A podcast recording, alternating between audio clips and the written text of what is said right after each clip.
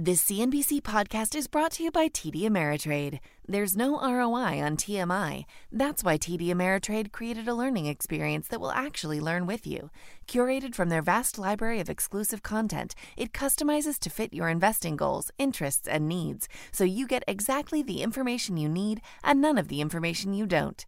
Get started at tdameritrade.com/education. Once again, that's tdameritrade.com/education. This CNBC podcast is brought to you by TD Ameritrade. In unprecedented times, access to the right information can help you make better informed investing decisions. That's why TD Ameritrade is committed to providing a range of relevant educational content, like timely articles, informative webcasts, and access to daily live market news, so you can stay on the path to becoming a smarter investor. Learn more at tdameritrade.com/markethub. TD Ameritrade, where smart investors get smarter. My mission is simple to make you money. I'm here to level the playing field for all investors. There's always a bull market somewhere, and I promise to help you find it. Mad Money starts now. Hey, I'm Cramer. Welcome to Mad Money. Welcome to Cramerica. Other people want to make friends. I'm just trying to make you some money. My job is not just to entertain you, but to educate and teach you. So call me at 1 800 743 CNBC or tweet me at Jim Cramer. Today's the day that will live forever in solemnity. That's how I always feel whenever we try to commemorate what happened in the Twin Towers at the Pentagon and on Flight 93. No matter how good the stock market might be, a Dow up 114 points today, S&P advancing 0.37, Nasdaq gaining 0.61%. This is always going to be a somber day for you and for me. Two years ago, we ran a special about the rebirth of commerce around Ground Zero in downtown Manhattan. And while it was far from joyous, it really showed the incredible spirit of the American people. We, it just wouldn't let the terrorists stop us from rebuilding. These days, though, I have a new worry. It's a worry that there's a whole generation of people who really, uh, don't, I don't know if they'll ever understand the, the, visceral, grim horror of what occurred that day. I mean, I, w- I wish there was a national day of remembrance in this country where schools could teach a class on what happened using the materials from the unbelievable museum at Ground Zero. Older people, you need to remember. Younger people, you must learn. There's a second terrible anniversary today, too, just about money, though. It's the 10th anniversary of the collapse of Lehman Brothers. And while that carnage was purely financial, it still ended up hurting millions of Americans. This time, CNBC's own Andrew Ross Sorkin has put together a terrific documentary about those dark days. That's tomorrow's business. Don't get me wrong. There's no comparing the collapse of Lehman with the physical darkness of 9 11. As those of us who nearby escaped in what felt like a night full of sleet on that terrible day when the sun was out sleet that turned out to be the remnants of God only knows what. That said, the Lehman anniversary marks a time when the country itself was under financial siege, when it felt like we might be slipping into a repeat of the Great Depression, with giant banks collapsing under the weight of their own greed and foolishness. Meanwhile, first the authorities stood by and let it all happen because the government was just as unprepared as the bankers. The irony of Lehman collapsing seven years to the day after the terrorist attack on the Twin Towers should not be lost on anyone. It's almost the reverse of what happened in the 30s and 40s, where first we had the Depression and then we had Pearl Harbor. You could argue we learned nothing from either of these events. Otherwise, we might have prevented both 9 11 and the financial crisis. But I think maybe being unprepared for disaster is sort of the American way. And that's because we see we have an innate sense of optimism, an indomitable spirit. Like, I like both of those. So it's hard to convince ourselves that things can go very, very wrong, and we need to get out ahead of it. That said, I think we're much better prepared for both terrorist attacks and financial failures these days. We just don't know what the next calamity is actually going to look like. Now, on the anniversaries of catastrophic events, you tend to be very gloomy in your analysis. On top of that, you've got a lot of people who tend to be very downbeat every day because they have an overly skeptical view of the stock market. So all day today, I heard about what could cause the next big decline. Will be the rise in high yield debt? Will be the collapse of the emerging markets? How about a further escalation, escalation of the trade wars? Are we in the seventh inning of the economic expansion or maybe the eighth? Well, these are all legitimate questions, and I know they have to be asked. Most of the logical benchmarks suggest that the expansion can't last much longer, especially since President Trump's playing hardball with pretty much all of our trading partners Canada, Europe, China.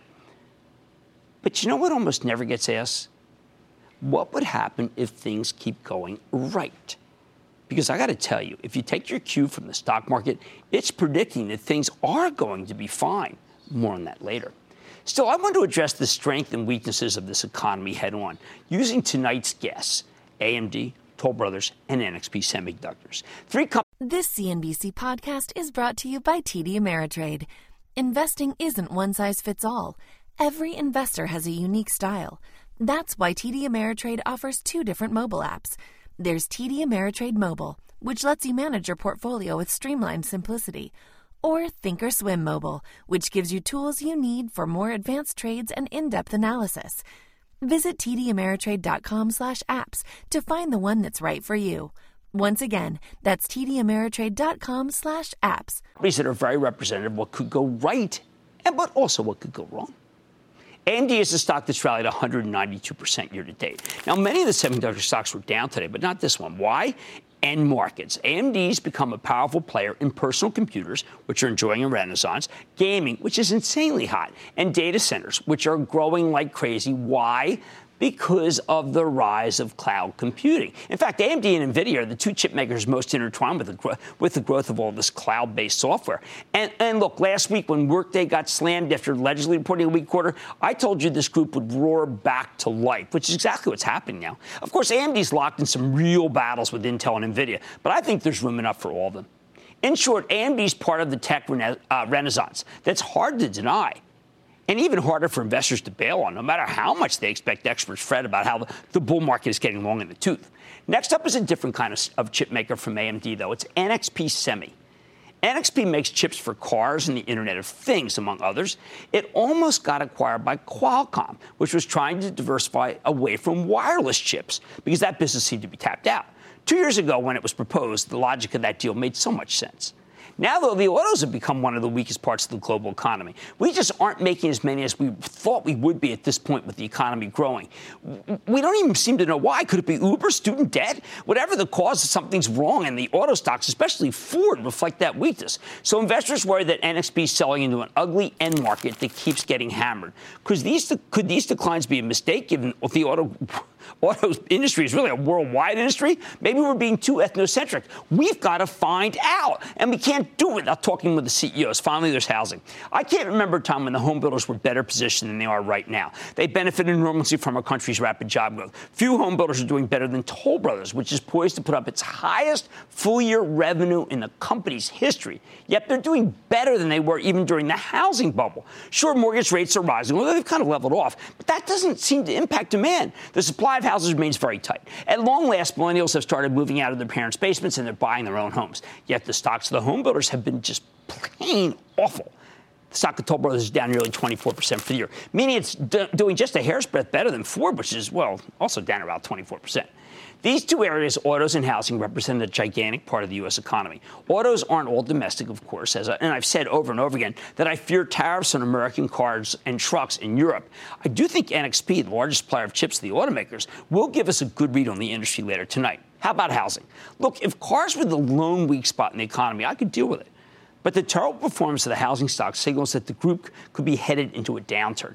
And when it comes to the broader economy, as I always say, housing punches well above its weight. So let me give you the bottom line here, both cautious and gloomy but also optimistic if you can have all of those together in one package. Stay tuned, and we're going to hear from AMD, NXP, and Toll Brothers after the break. They'll tell us why cloud computing has become one of the strongest businesses around, while autos and housing appear to be the Achilles heel of the stock market if not the economy. I see a lot to like in this stock market. But until I get more comfortable with housing and autos, I see the retailers and the cloud kings as the best stocks for capital appreciation. Let's go to Jeff, my old home state of Pennsylvania. Jeff. Hey, Jim. My question is about symbol OPKO. In the midst of the uh, alleged pump and dump scheme by the CEO, Philip Frost, and the freeze of the trading of the stock, what would you recommend to do, and does this affect the operations of the company? This was stunning to me. Uh, irregularities equals sell. We the stock is not open. Uh, we need to know more about the SEC charge. Uh, look, they don't pick those names out of the phone book, and this reads very, very bad. But you're not you're innocent uh, uh, until you're proven guilty in our country. So I need to know more. I would, of course, love to hear from Phil Frost, but this was very, very discouraging. And it does seem like what you said a pump and dump case. Sad. Let me, certainly didn't need to happen. He's a very rich man. Let's go to Nicholas in Connecticut, please. Nicholas. Hey, Jim, from calling from Florida. But let me give you a bubba booyah from the United States Navy. I'll take that, hey. and thank you for serving. What's up? All right, yeah, I call about a company that's on the Goldman Sachs conviction list, disrupting incumbents like VMware, beating earnings, acquiring companies left and right, growing at accelerated clip, and just announced their largest ever contract of 20 plus million dollars yesterday. That company's Nutanix. Here's my question. Why has the stock been range bound since March, and where do you see this? Okay, the stock's up 50%. Cloud company? When I did my uh, Cloud King analysis, the average stock of the Cloud King group is indeed up 50%. It's part of that cohort. It remains a buy. I really like them. Let's go to Craig in my home state of New Jersey. Craig. Hey, Jim. How you doing tonight? All right. How are my you? My question is, I'm good. My question is for Novocure. Yes. Uh, the company's had positive phase two trials for treating cancers, and now they're in phase three trials for treating brain metastases. Yes. Uh, the company's stock price has doubled in the last year. Would you consider this a buy after its recent? Uh, I, I was speaking with some people who are intimately involved with the stock and the company. It's had a great run. I think it has an amazing future. It's a $4 billion company. It makes just unbelievable products. I have seen them, sadly, firsthand I am not walking away yet, even after this run in Novocure. I think NVCR can still go higher. On an anniversary of catastrophic events, you tend to be gloomy in your analysis. I get that. But this show is about the resilience and about getting through things together on Mad Money tonight. It's a company up a whopping 190% this year alone. Could the move at AMD continue? I'm sitting down with its bankable CEO. Then, how can the stock market continue its climb in the face of tariffs and what may end up being $467 billion of Chinese products? I'm giving my take. And when Toll Brothers reported at the end of the quarter, the company sucked. It surged the most since 2011. But with the stock giving back some of these gains since then, what should we be doing? What's our next move? I'm talking with the CEO of that great home builder. So stay with Cramer. Don't miss a second of Mad Money. Follow at Jim Cramer on Twitter. Have a question? Tweet Cramer. Hashtag mad tweets. Send Jim an email to madmoney at cnbc.com or give us a call at 1 800 743 CNBC. Miss something? Head to madmoney.cnbc.com. Support for this podcast comes from Goldman Sachs. Through Launch with GS, a $500 million investment strategy grounded in the belief that teams with diverse leadership drive stronger returns, Goldman Sachs remains committed to facilitating connections and increasing access to capital for women, Black, Latinx, and other diverse entrepreneurs. Learn more at gs.com/slash launch with GS.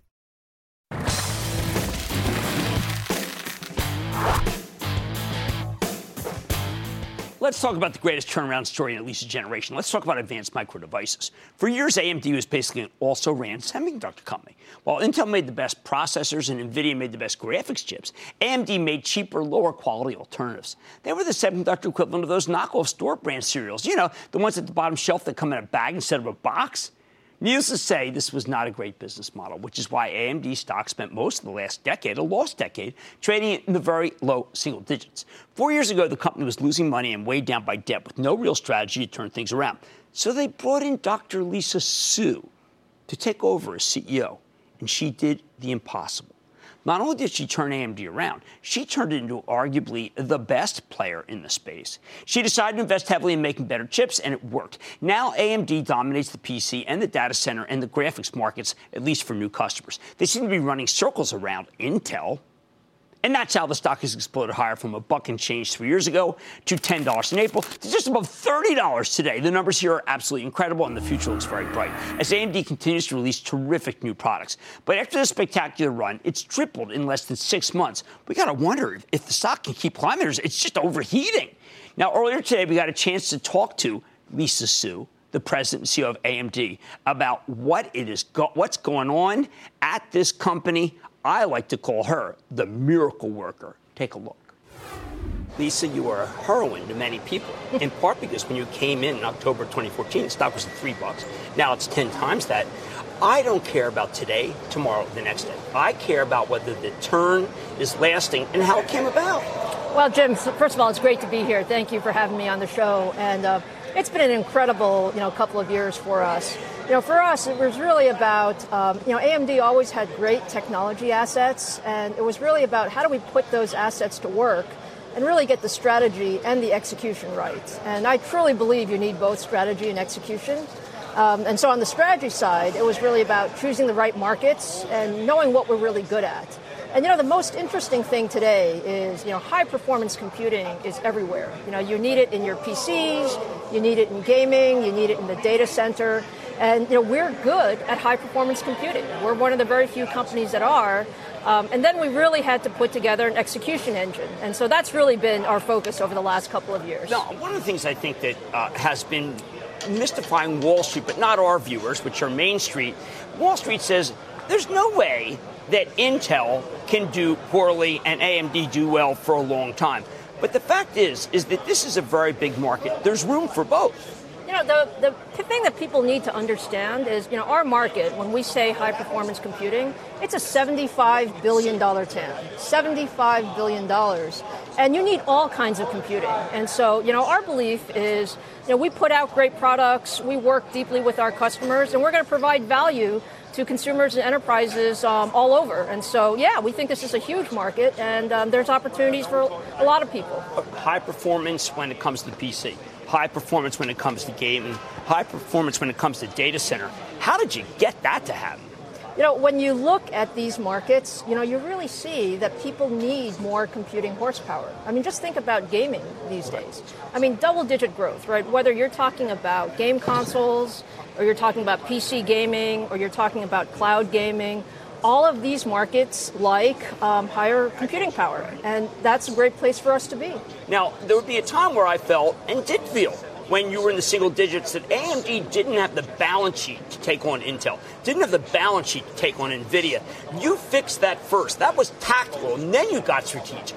You know, we needed to do all of these things, right? Certainly the balance sheet was critical. You know, we decided to make the right investments. And, you know, technology is all about making the right choices. So where are we going to invest? Where are we not going to invest? Um, you know, at that time, three or four years ago, you know, it was, you know, mobile phones and tablets and um, IoT that were the sexy things. And we were like, hey, we know that those are good markets, but those are not AMD. And Right, we the- focused on what we thought the future would, would hold for us. And it turns out those turned out to be a lot more commodity.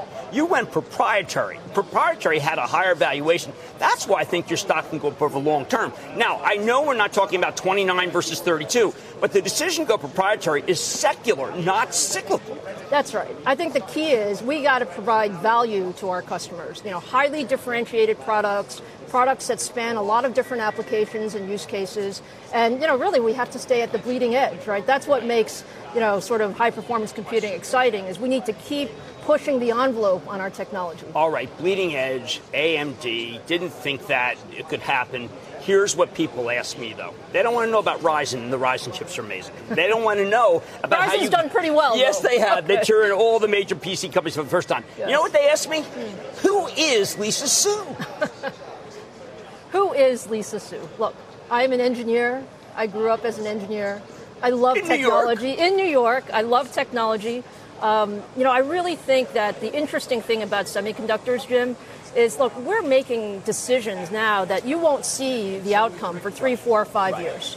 And so, look, we've made some good decisions. I mean, we made some good decisions on architecture. Uh, we made some good decisions on manufacturing process technology. You know, we're moving to um, the latest and greatest process technology, seven nanometer, and um, I love seeing that. I love the fact that you know we're we're trying to project the future, and uh, you know, hopefully we make some good decisions. Now, you have benefited from a slip in manufacturing at Intel. If Intel catches up, will you be able to go again, go forward again, or can they actually get to par with you? You know, we never count on our competition not doing well, all right? The competition is very, very strong. What we look at is there are some fundamental changes in the marketplace. Um, Moore's Law is changing. You know, it's not the same that manufacturing technology is progressing at the same pace. um, we've decided to pick you know really good architectural decisions um, in terms of how we put our server chips together, and uh, we're also partnering with leading edge manufacturing at uh, TSMC.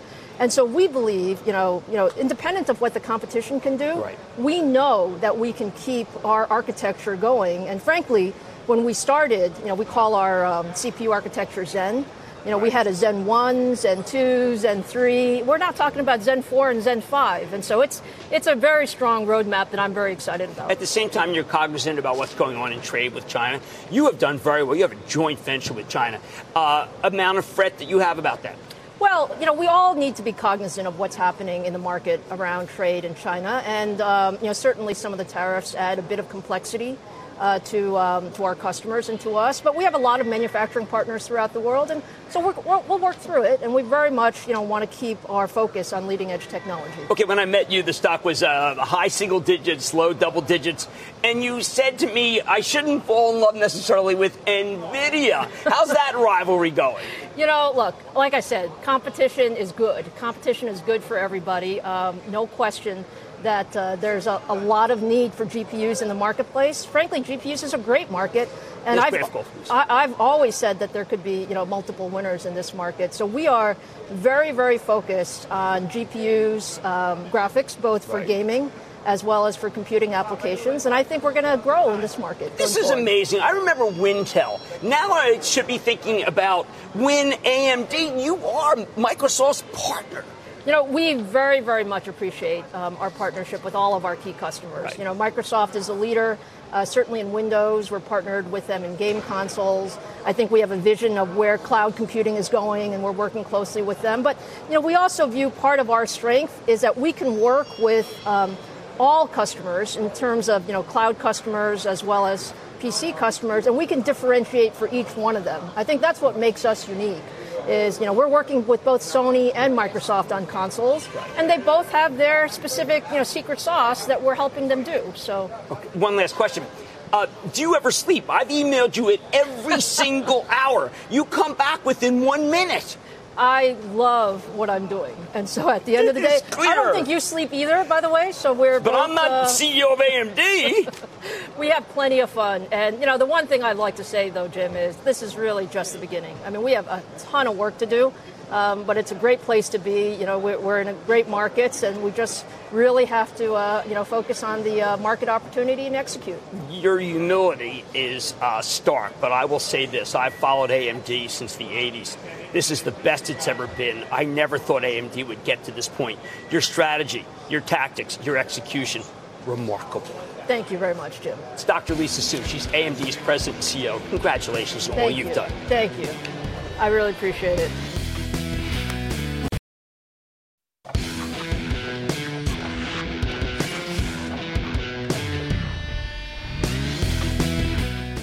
Have we finally become inured to all of the Chinese tariff talk? President Trump is now musing about slapping tariffs on $467 billion worth of Chinese exports, nearly everything they sell here. And it's almost a certainty that China will retaliate. Yet the stocks of nearly every company in their crosshairs managed to rally today. So what the heck is going on? Have investors stopped fearing retaliation? Do they think our government will just make a deal so these tariffs never go into effect? I mean, what's the logic here? I pose the question because aside from Caterpillar, pretty much every industrial with a lot to lose from a trade war saw its stock roar higher today and yesterday too. That includes Boeing. China buys roughly a quarter of their planes, yet the stock gained more three bucks. In fact, the only stocks that have really been hurt so far are the semiconductor names, and the most and most recently, Apple. Even then, many of the semis have still had a good run for the year, while Apple stock vaulted five dollars today. It's now up 132% since 2018 began. And look, the weakness in the semis has nothing to do with the tariffs hurting the business. They're not selling fewer chips. No, China blocked Qualcomm from acquiring NXP Semi on bogus antitrust grounds, and that made everyone want to pay less for semiconductor stocks. However, we'll soon find out if the Chinese want to quash all these deals and not just the American ones. As just today, Renesas, a Japanese firm, offered to buy integrated devices technology for 6.7 billion. We often thought that was a, a rumored takeover target. How can the markets be so complacent about China? First, many American companies that do their manufacturing in China have a lot more flexibility than most people thought. President Trump was going to bring their businesses back to the U.S., build new factories. But Thailand, Vietnam, Cambodia, a bunch of other countries are all desperate for that business. That's why so many companies that source a lot of their stuff from China, like, let's say a Dollar General, a Target, Five Below, Kohl's, are they're going to do much better than people think when the trade war continues to escalate. They can shift. The companies that buy from China are, are also they're just in good shape. But here's a good question. What about the companies that sell to China? Honeywell, Emerson, and United Technologies all do substantial business in the PRC. You'd expect them to get slammed if the trade war keeps escalating. Yet last week, Darius Adamczyk, the CEO of Honeywell, came on the show and made it very clear that he's not at all worried about his gigantic Chinese business. Why? Because what he makes in China stays in China, so it shouldn't be hit by tariffs from either side. That's a huge statement when you consider that China accounts for 70% of the new Honeywell growth. United Technologies sells a huge number of elevators into China. It's the most important geography by far. But the company may be breaking itself up to a climate controls business, an aerospace business, and the elevators, which is Otis. Maybe China's not big enough to matter? Emerson is also very reliant on China for its growth. If the tariffs were a major concern, this stock would be going much lower, maybe hitting its low, not hitting its all time high. How about possible boycotts? Look, not that long ago, it seemed like the Chinese government would encourage a subtle boycott of Starbucks. But now that Starbucks has partnered with Jack Ma of Alibaba to handle some key issues, that worry's gone and the stock's going higher. A few weeks ago, they threatened to go after Apple, but you wouldn't know that from looking at Apple stock. Maybe investors are simply whistling past the graveyard. But when I look at this action, it makes me think that the trade war with China simply won't do that much damage to American companies. The stock market tends to be a very good forecasting machine. Right now, with the S&P 500 up 8% for the year, it seems to be predicting that the trade war with China is just not that big a deal. The other possibility, when you look at the strength in our market and the weakness in China's Shanghai index down nearly 20%, these averages might be forecasting that the Chinese government will blink. I've said it before. China has a lot more to lose from this trade war than we do. In the end, that might bring them to the table, even if it makes the Communist Party lose face. Something that the media has told us they won't let happen. But maybe, just maybe, they have no choice. Let's go to Carmen in Connecticut, please. Carmen. Hey, Jim. Thank you for everything you do for all of us. I honestly learn something new every single night oh, watching thank you. you. That's what I I'm trying to do. do. I'm trying to I- teach every night. Every night, and I do listen and I do learn, and I am doing much better every day. Thanks Oh, to you. Thank you. fantastic. Thank you. So so appreciative. Uh, my question is about Alibaba. You know, I know that it's got to hit a lot of tailwinds between the tariffs and Right. and Trump and everything else, and Jack Ma leaving, but. The earnings are good and the guidance is good, and I don't want to fool around with it and start selling it and picking it up again. I'm inclined to hold it for the long run, and I'd like your advice. All right, Carmen, the key phrase is long run because right now I'm not recommending any Chinese stocks because this trade war just keeps escalating and it just makes it more and more difficult to own. Longer term, I think you've got the best and I think it'll do well. But as lo- and thank you for those kind comments, but understand it ain't going to turn on a dime. Let's go to Ann in Indiana. Ann. Jimbo, thanks for taking my call. Calling about Tellurian with the tariffs and the approvals they're waiting on. Am I too early? Is it too No, just hold on What to it. Now, do? this is Charif Souki's company. Uh, he's the chairman. Uh, there is plenty demand for our natural gas. He's got a long-term plan. He was bankable before at eight bucks. He'll be bankable again at eight bucks. Daniel in California. Daniel. Cramer, this is Daniel from California. Hey, What is hey, what's up? On, hey, what's up? Not What is much. your take on TPI Composites, stock ticker TPIC? Stock rallied 36% year to date for this small cap wind energy company with manufacturing facilities in Mexico, China, Turkey, and us. How would this stock be affected by tariffs and trade war? A specific politician from Texas showed strong support in wind energy, even though other sources of renewable energy may not be as favorable with our current administration. Well, you know, we remember we talked to AEP about the about that uh, big wind catcher program that they had, and it was scuttled by Texas uh, uh, by uh, by Texas interests in natural gas. Let's look at this TPI Composites. I think it sounds like a very interesting company. We'll make a judgment for you rather than just say, "Hey, it looks fine," because that's not what we do in this show. All right, will China be the first to blink? If stock markets are a decent barometer, it sure looks like it. Much more mad money at. How can a rate hike impact the housing market? I'm sitting down with the number one luxury home builder to find out. Then NXP Semiconductor CEO is joining me for the first time since his planned acquisition with Qualcomm fell through on what I just said are bogus antitrust issues. What's next for the company? I've got the exclusive. And all your calls, rapid fire, in tonight's edition of the Lightning Round. So stick with Cramer.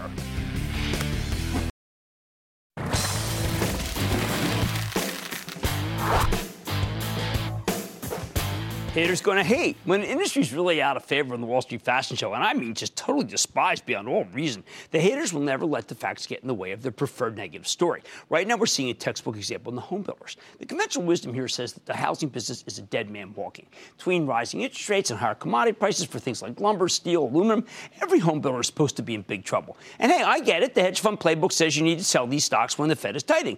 But there's just one problem with the thesis. The home builders refuse to play ball. We keep hearing that they're roadkill, but they keep reporting phenomenal numbers. Take Toll Brothers, the huge luxury home builder. When Toll reported three weeks ago, it shot the lights out, delivering a monster 23% earnings beat off of a dollar or three basis with higher than expected sales, up 27% year over year. The quarter was so magnificent that the hated stock popped 13% on the news. But most investors simply do not believe Toll can keep delivering. That's why the stock has given back about half those gains as the bearish narrative has reasserted itself. These levels, Toll's down an astounding 24% for the year, trading just eight times earnings. Insanely cheap valuation, unless you genuinely believe that the estimates are way too high, meaning Toll won't be able to make the numbers. However, if Toll can simply hit its own forecast, the future looks so bright. Can they? Let's go straight to the horse's mouth with Doug Yearley, the CEO of Toll Brothers, get a better read on the general state of the housing market and on Toll itself. Mr. Yearley, welcome back to Mad Money. Good to see you, Doug. How have you Nice been? Have a you. seat. Doing great. All right, Doug. Thanks for having me. I, I have to admit, I'm confused. Uh, You've got record uh, third quarter co- contracts. Millennials are coming back in the market. People have wealth in their existing home. We have an amazing employment pattern. Uh, uh, tell me what I'm missing. You're not missing anything, except you, you didn't mention consumer confidence, which is the, the fourth prong there, Right. which is also um, very high. So we're doing great. Um, we love our niche. The, lu- the luxury end of the market is very strong. Uh, there, there's more and more households that make $100,000 or more, uh, which is our business. Our loan to value ratio of our buyers 67%. It's down. It's down I'm from where sorry it you used put to that be. all morning. I heard that bad lending's coming back, and I look at your numbers. It's just the opposite. What do you have? 23 percent of people paying cash. It's been 20%, and, and it just jumped up to 25. It's unbelievable. It was 70% LTV. It's now down to 67. Mortgage rates, they are lower today than they were four months ago. Commodity And- cost, you've got under control. Lumber's down big. And in the last seven months, mortgage rates are only up one eighth of 1%. We're still sub five. Right. It's a great rate. Millennials are coming out. Now, we know they're, they're, they're marrying later, so they're buying homes later. Right. But that also means they're wealthier when they buy. Uh, which means some of them will be able to afford our homes. If not, they're going to buy the homes from the, our buyers because Right. we're obviously, while while we're not selling the starter home that's in our food chain, we need that to be healthy. Uh, and and there's just not an overhang of supply. We're not over specking in the industry. We're not overbuilding at all. We're At still all. well under, right? We're well under. It's still a housing shortage, but you guys happen to have the right land. Main and Main. That, that's what we do. We buy land at the corner of Main and Main. That's been our business. We tend to compete against the local builder. They're not nearly as well capitalized as we are, so we have an advantage in the land buying. Uh, we have a great brand. Uh, and we have a great, you know, national geographic footprint. So I'm very happy with the business. But you are very transparent in all your numbers. You always has been since I first met you. You said that California's gotten a little soft, and you said the very expensive properties in the uh, in New York City are, are not moving as well. It's almost as if people are letting those control. How little a part of the whole mosaic are those two areas? So California is an important market for us. We have about 25% of our business out in California. It was a strategic move to move west over the last five to 10 years. California is not as hot as it was last summer. It's still one of our top markets. Last summer was very odd in that we sold more homes in the summer in California than in the spring. And everybody that follows the industry knows that the spring season is when most homes are sold. So when you look back to 06, if you look back two years ago, our numbers are up significantly. It was just last year was an aberration. But the California market is still doing very well. We have terrific locations. So I'm, I'm thrilled with our California operation. And I think looking forward, it's, it's in great shape. Well, in uh, New York, you mentioned? Yes. Some of the very expensive units in New York City have certainly slowed. Right. We have refocused on the $2,000 a square foot and less locations and price point, which also means smaller units. Um, and Hoboken and Jersey City which are now at $1,000 off right. the water and $1,400 waterfront, they're outperforming what we ever expected. Now, I would not be as bullish if it weren't for the fact that you are as bullish, as demonstrated by your buyback. I remember years and years and years, you never bought back any stock, but you're in there almost every day. So we, year to date, we're about nine and a half months in, um, excuse me, ten and a half months in we have bought back over $400 million of our stock, which is about 7% plus or minus of our outstanding shares. And uh, uh price to book, have I ever seen it this low? We're 1.1 times book, and we're trading at eight times consensus EPS. Well, I mean, I remember when, when KB Homes was that, and I said it was going to double and it triple. I mean, it's just not right. There's something wrong here. I guess that's my view. It drives me crazy. When you reported that quarter and Bob was on the call, and I just said, okay, here it is. We're done going down. And it didn't happen. Uh, and I'm very proud of you guys because, you know, I'm Philadelphian and yes. I still don't get it, but one day it'll come back. We just keep doing what we're doing, doing which is doing. grow, buy land in the best locations, make really smart decisions, build this great brand. We're so proud of our brand. It's very high listed on the Fortune on that incredible list. You're we are top 10. Top 10 most admired brand in the world. Right. And you know what's this is the largest premium for a new home to a used home that I've seen in my 28 years. And oh. it's because the architecture is better, uh, the options you can put into the home are better. More and more people want new than ever before, and we're really benefiting from that. Well, I'm going with you. That's Doug Yearley, CEO of Toll Brothers at TOL. Uh, the stock is down almost 25%. Some of these things just aren't making any sense to me. Mad Money's back after the break.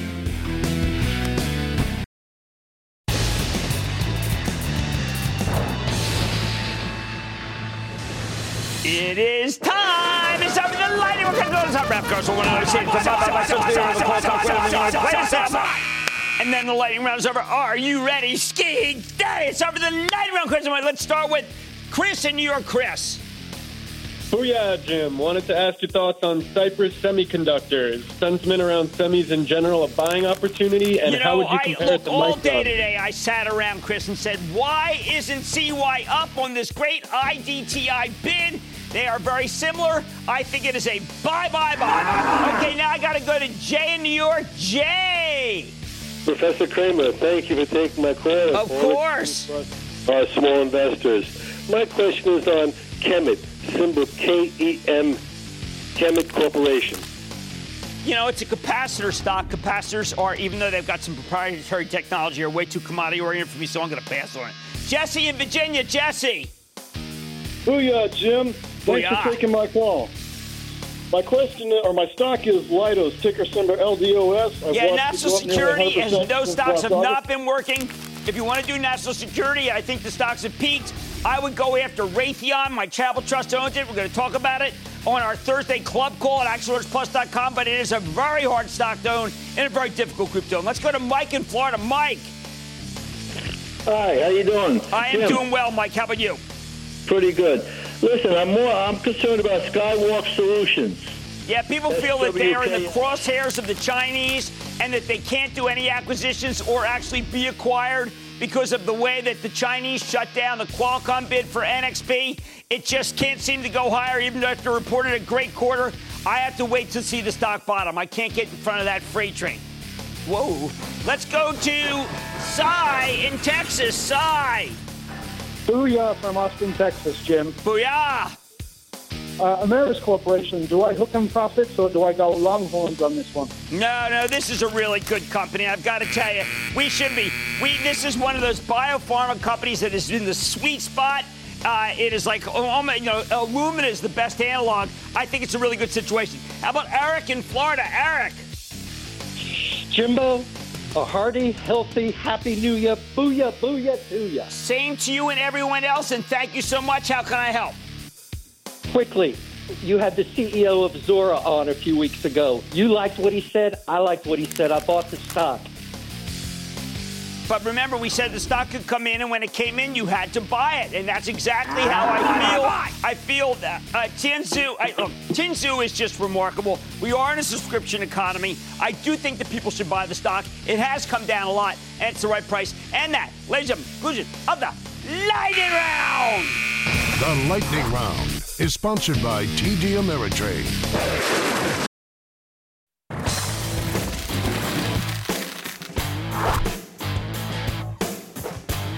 Okay, what the heck does NXP Semiconductors need to do before its stock can bottom?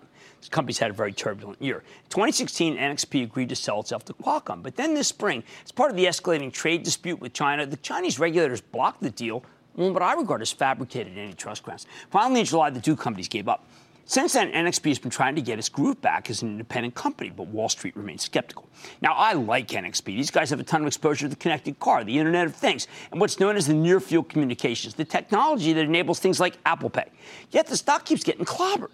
Some of that's because the latest quarter was just okay. Then today, the company held an analyst meeting that I thought would turn things around. Instead, the stock sold off. It was down more than four bucks. Why? The one thing that really jumps out at me here is that NXP told us they repurchased $3.75 billion worth of stock since July. That's an insanely voracious buyback, given this is a $31 billion company. However, during that time, uh, uh, the stock had slipped from 98 down to 93, uh, and before falling to 89 and a half today. In short, the buyback doesn't seem to be helping, at least not yet. Nevertheless, I think this company has a great story to tell. So let's take a closer look with Rick Clemmer, the president and CEO of NXP Semiconductors. Learn more about how his company is doing, where it's headed. Mr. Clemmer, welcome back to Mad Money. Good to see you, sir. Thank you. Have Good a seat. Thank you.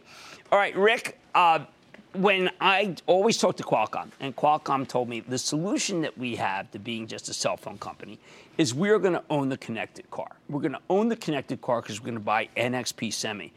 Somehow that's become the prevailing storyline. Is that a correct storyline when it comes to what you do?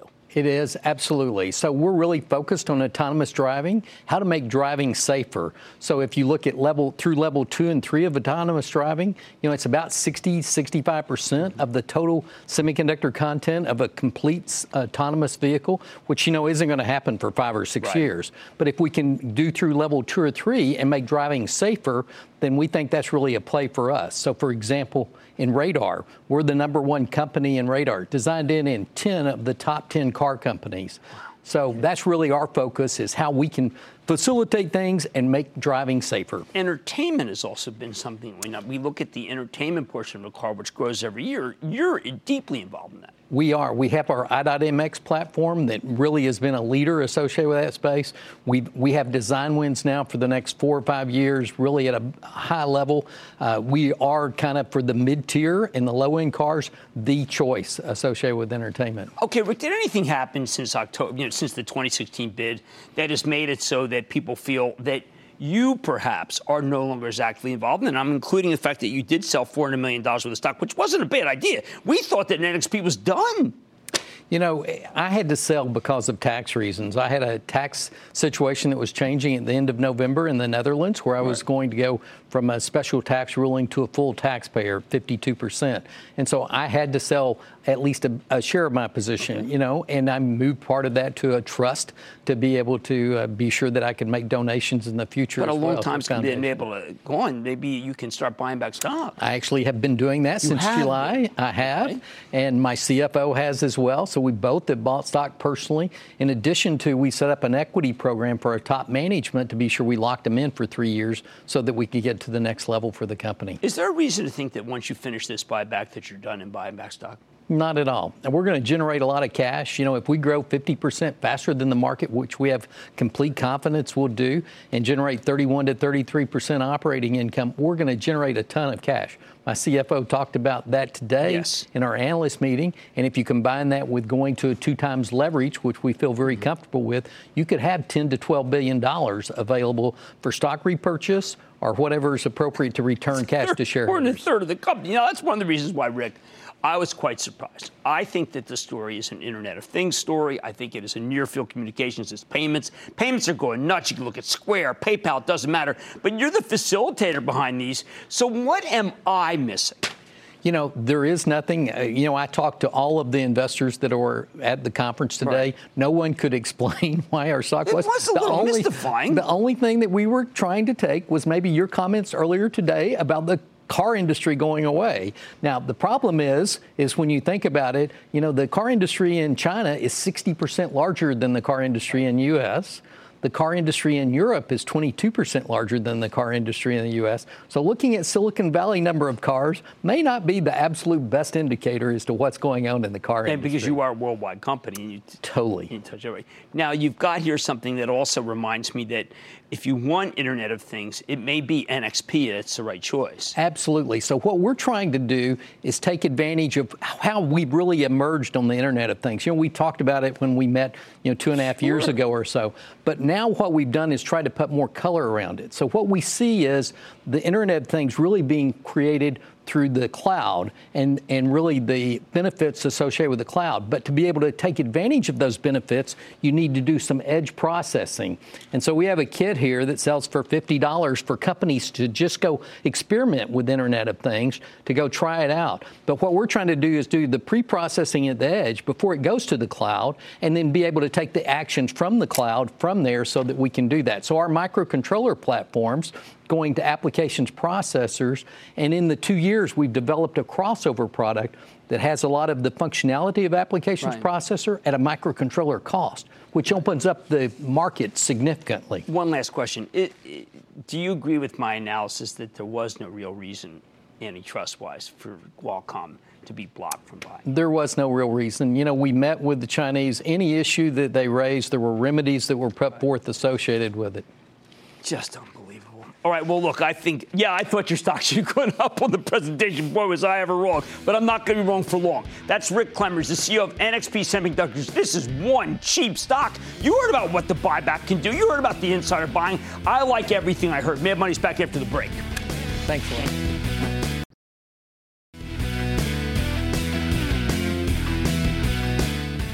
I have a simple request. I want you to come to New York and I want you to go to the museum that talks about what happened on 9 11. It's very easy, it's accessible. Get tickets early and go. Bring your family. Do not expect to do anything else that day. You will not be able to. It is that difficult, but you need to know and remember and learn. I like to say there's always a bull market somewhere. I promise I'd find it just for you right here in Mad Money. I'm Jim Cramer, and I will see you tomorrow.